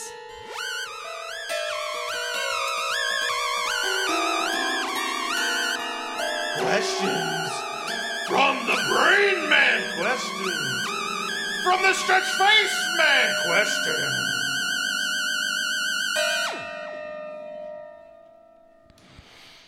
All right, so it is the first annual Paxtoween. So I decided to choose this because I do not like Bill Pullman as an actor, and uh, I don't specific. I don't see him, and I'm like, ugh. Should we explain explain why I do this joke all the time to you? The Bill Pullman versus Bill Paxton joke. I don't know. Was that worth uh, interrupting me for? Oh, maybe, maybe not. I'm sorry. So because I like Bill Paxton and I do not like Bill Pullman, and it is easy to get them confused as it was an explanation uh, for both of us at different parts of the movie that we would say the wrong person or stumble. It's easy to say the wrong name, but it's not easy at all to get them confused when they are standing next to each other. I specifically chose this movie because it is a movie I didn't know existed. I was very interested to see when I saw that there was a movie that they acted in together. And I'm going to be honest, the front of the movie where it has the face stretched over and like pinned down, like you said, it, uh, it looked intriguing. I Oh, was just kind of like, I want to see this. I want to Yeah. know what what is, what this is about. And just again, I had no idea they worked together. The cover sells it. There's, there's, the cover does everything to make you watch this movie. All right, so now would you like to explain Okay. why? I like to give shit about Bill Paxton matters? and Bill Pullman to Michelle because there's a Simpsons episode where everyone in town is watching a movie and they say, Aimly played by Bill Paxton. And Homer says, That's Bill Pullman, you clod. Which I've been saying for fucking years whenever Bill Paxton's name is pulled up. And it has driven Michelle crazy now. For how long have we been married? Because it's been going on since day one. Too long. So it's just always been this little joke that I don't actually believe. Uh, I'm sure there's a Bill Pullman uh, performance that's really good, but for the most part, he I've seems never like seen a, a cheesy guy. I I've never I wonder how he is seen- in Independence Day. Uh, I think he was just the straight character. He's the president in that one, isn't he? Yeah, but it's not really. The movie isn't about him as No, much. he's barely in it. He's just kind of the decision maker, and he makes serious faces. And he gives that big speech where he's like, "We are Americans." Ugh. July 4th, because I think it's on July 4th, because it's Independence Day. That would make sense. I mean, that part is scary in that movie where that guy gets the tentacle around his throat and slammed up against the glass, and the aliens talk through his throat. That Are- part freaked me out. Are we talking about Powder Face? Because I think we're talking about Powder The guy with the big wild hair and the glasses? yeah, he was in Star Trek, and he was Powder Face. Oh, really? Yeah, Huh. That's uh-huh. the same guy? it sure is. Data? I don't know. Powder Face. What are you- My sister and I called him Powder Face. That's all that mattered. It was the guy in white face on Star Trek. White. He had white face. He was a robot, I do believe. That sounds about face. right. He seemed very emotionless all the time. That must be oh, an easy job to act. That is not the guy. This is what I pulled up. That is not who you're talking about. No, I don't know what that is. I'll figure it out. Continue with the rest of it. This podcast. well, I mean. what do I think you thought when I gave this to you? I think that you were probably intrigued by seeing the cover of the movie, but I don't necessarily think that you were as excited as I am. I think that the annual Paxto Ween thing was something that you weren't really ready for. Um, so, yeah. What was your judgment prior to actually watching the movie just from looking at the cover? Okay, my judgment was. Uh, and of Pax- Paxto Ween in general. oh, very excited about Paxtoween. I was very excited about the fried food, and then I fucked it all up. Um, You keep saying that as if it was something that you chose to do. It was you couldn't help I still that you feel guilty bad. about it, even though it's not technically. I still feel bad about it. Well, I th- I'm just you feel worse about it than I do. Okay. Let let the record show that I still feel bad about it. Okay. Um, when I saw this cover, I had two reactions. One was I can't wait to see what this face thing is, and two, the way this cover looks, I have a feeling this is not going to be a very good movie. As a dude who's watched a lot of, not so much recently, but for about ten years there with a horror obsession, watching a lot of horror movies, I learned there's certain looks to certain covers that go. They're really doing that so because the movie sucks, so they got to put a lot into the cover. I also introduced you to this by saying it has a 17% Rotten Tomatoes That's- rating. That probably helped. So- Now, but my then reaction after that was, I hope it's so bad it's good, and I can't wait to see the two bills in this thing. Like, what a culmination for us, because I've been doing that shitty joke for so long. It's it was just perfect, and the, your excitement when you found that there was a movie, you literally did one of these. so I was did. excited. I did. And uh, I'm still going to stand by 100% that Bill P. Uh, the, the Axton is better than the Ullman. You prefer an Axton after that P. Mm-hmm. I don't mind Bill Pullman, but I prefer an Axton after that P too. I what really made me realize because I've seen pieces of uh, while you were sleeping.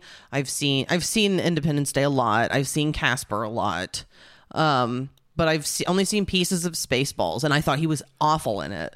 Like I wanted to like Oh, it I like him in because I like John Candy, but I like the scenes of them. I just couldn't get into them at all. Are you really into Mel Brooks type humor though? I don't know. Like Blazing Saddles? Never or- seen it. I, Naked Gun kind of stuff? No. Like I don't think you're real big slapstick Leslie Nielsen. Like not that, spa- but Spaceballs is very like spoofy. It's almost like Mad Magazine in the form of. I also movie. love Rick Moranis. There are aspects of me wanting. I mean, I don't know if I started it or if I just saw parts of it and then I couldn't keep watching it because I thought it was so lame. You know how old you were? I think I was in my, I was an adult, Plus early twenties maybe. Plus, it's a Star Wars parody. and I also don't care about Star Wars. exactly. So, But I feel like I know enough about it. I just don't. I think yeah, I don't think the jokes but you don't good. like that world. Still, I, didn't think the jokes were funny. I thought it was just really cheesy Oh, and dumb. you don't think I see your Schwartz is as big as mine is funny?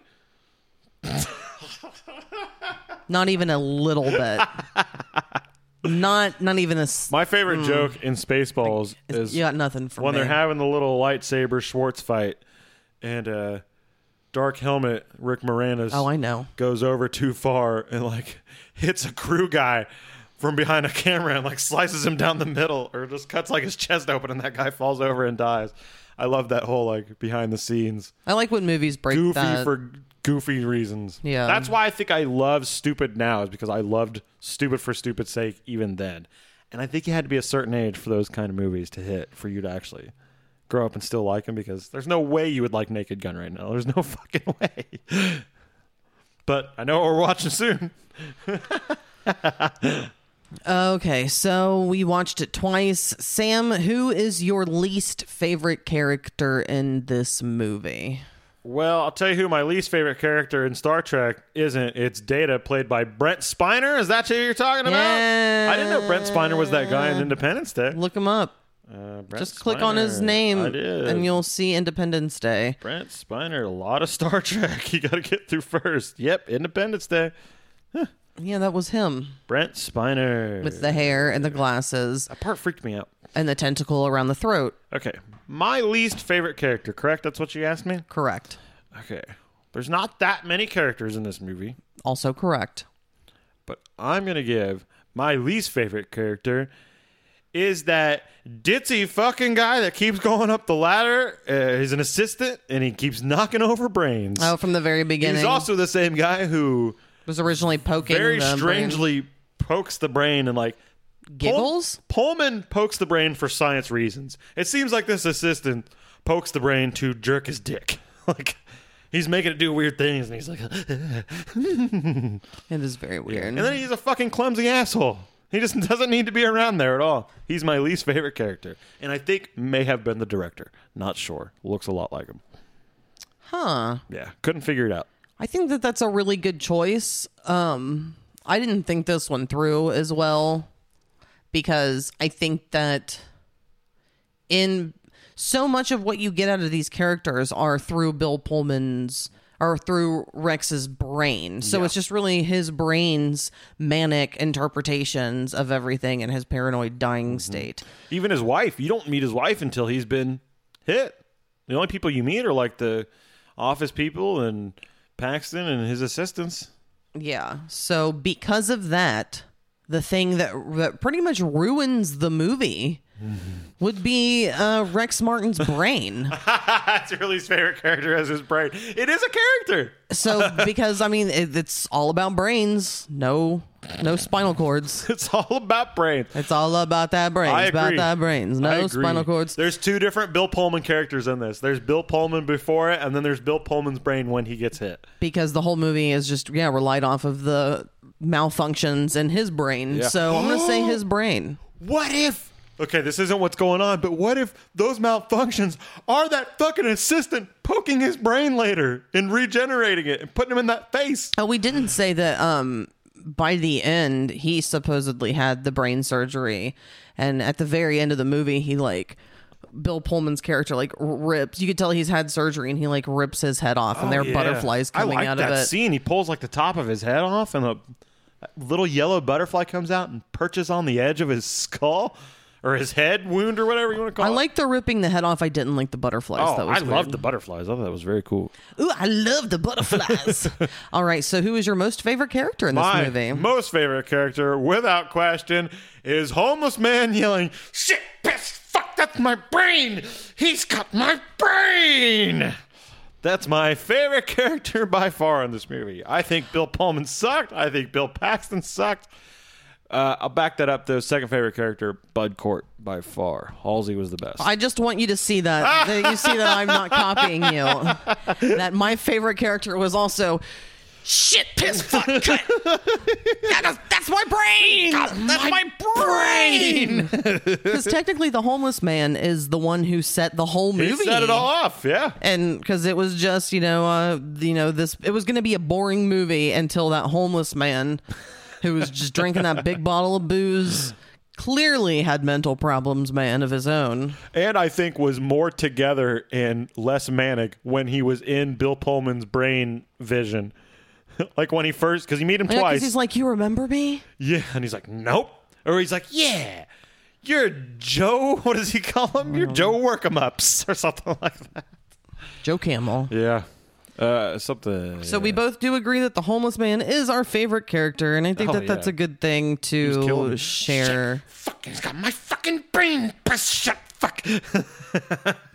so uh, would i recommend this movie No, I think that if you want, if you like bad movies, yes. Okay. Eh, m most people who don't like to watch bad movies, they want the movies that they watch to be good and enjoyable. um, I'm gonna say no, it's not for you. It's not for me. I don't know if it's even for Sam, but it's for people like Sam who like movies like this and like stupid and can just stand to watch something that they know is gonna be bad. Sam, would you ever watch this movie again? Uh, not only would I watch this movie again, I would recommend it to certain friends. I think Kent Goldsmith should watch this fucking movie. Really? I would. Wa- I think this movie requires. I've said it a couple times. About five watches. Like it's so weird and so bad that I think I can enjoy it every time I watch it.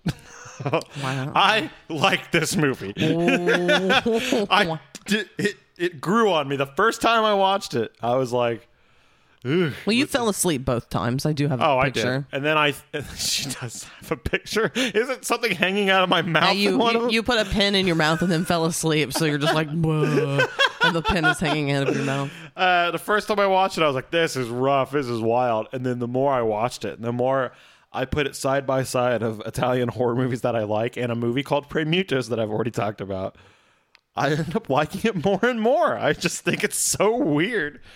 Uh, the cover really fucking throws you off on what it's going to be about. Like, I don't know what kind of cover they could put on there. Well, that was the very Right. beginning of the movie, and I think it was kind of jarring to see. But I, other than that, it would have just been like Bud Cort's head open during surgery, right? maybe. or something, or So it would've been something gory. Or. Pullman standing there holding his head open, like with butterflies sitting on the edge of it. Maybe I mean, it's the very end of the movie. I don't think they'd want to put That's that on true. the cover. That's true. So rate this zero out of ten all over the rock and roll cats. Me first. Yes, you first. I'm currently, and this could go up. I'm going to give this a 5.5 all over the Rock and Roll Cats. oh, I expected more. No. saying that you liked it. I still like it. I I like it in bad movie, kitschy movie world. I've got movies that are in this same world that I like much more than this. Okay. but I think with more watching and more seeing Bud Cort act like Bud Cort does in this movie, and figuring out the exact lines of shit, piss, fuck, there's my brain, could make this even better. All right. I'm giving this a solid 2.5. solid. You're never watching this thing again. Never. Never. There's no reason How do you feel to. about it kicking off the first Paxto weed? I think it's I think it's fully appropriate. Okay.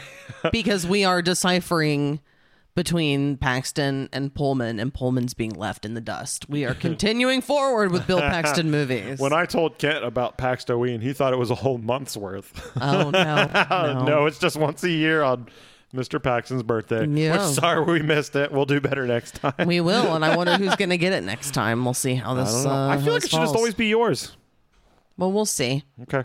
Because I was not happy that Alien ended wasn't Aliens. Aliens is a good fucking movie because you would have got uh not not only your Paxton and some really good Paxton and a lot of Paxton. You would have got some Paul Reiser. And um, I love an adorable Paul Reiser, but I can guarantee you that if it's if I'm next, I know what movie I'm choosing. it was already mentioned on this podcast, and it is probably one of my already did- favorite movies of his. No, we have not done Frailty. Okay. Even though it's a Oh, good one. oh, I know what it is. It begins with a T and ends with an S.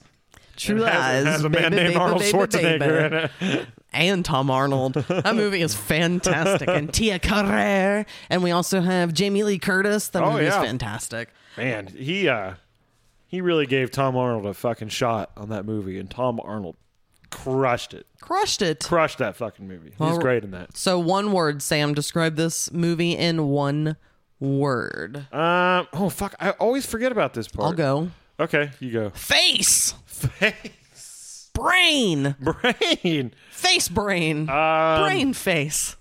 I'm gonna go erratic. Erratic is the very good word for this movie. The way it's. Imagine being the guy who edited this film. Okay, now I want you to go back to that scene from before. like, just seems like it'd be all over the place. Yuck. and then trying to make sense and having somebody sit down and go, "Do you get it?" No, I don't. Clearly, that top review on IMDb also didn't get it. It takes a minimum of two. I did not understand the movie at all, like I said, until I watched it the first time and then read about it. Yeah, I watched it. And then it, it, made more sense. thought about it, and then specifically watched for certain things the second time. Like that's when the who knows what journey they're on line just fucking hit me like a wall. I was like, oh, that's the fucking mission statement of this whole goddamn movie. Yeah, that that just flew right past me. That's why I'm here. okay. Well, Sam, you're also here to uh, give me whatever you have. Yes, For we're next done week. talking about the movie, and we are not doing a movie. Uh, we're going back to some music, baby. Michelle better. already knows what we're doing, and in fact, has already listened to it.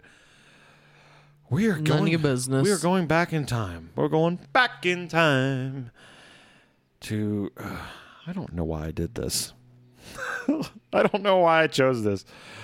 It's an album It's Because we've brought it up so many times in it's conversation. an album called Dysfunction from 1999 by America's greatest patron saint, Aaron Lewis, in a band called Staind. That's right, everyone. We're listening to Staind by Dysfunction. Sorry, we're listening to Dysfunction by Staind. That's how we're doing it in Fred, that order. Fred Durst produced Staind. Oh, I forgot about that. Oh yeah, there's that one song they do where he's like, I can't remember. We'll talk about it in that episode. We sure will. We will. All right. Thanks, everyone. Yeah, thanks for hanging out with us on the first annual Pax Ween. Thanks for listening to us as usual. And uh, we're going to get on out of here. What, Yes. what do you think? I think it's a good idea to get out of here. I think a very appropriately length episode. I'm very happy with that. Cool. I would like to take us out, but uh, I, I apparently can't because there's just a whole spinny thing happening on it. God damn it. You're such a piece of shit. Stupid fucking technology. Aren't you supposed to be techno you- tool man? When you try to be smooth, I'm Techno Tools, not All right. you. All right, we're out of here. All right. Bye, everyone. happy Pax Weed. Game over. The fuck are we gonna do now? What are we gonna do? Maybe we could build a fire, sing a couple of songs, huh? Why don't we try that? We better get back,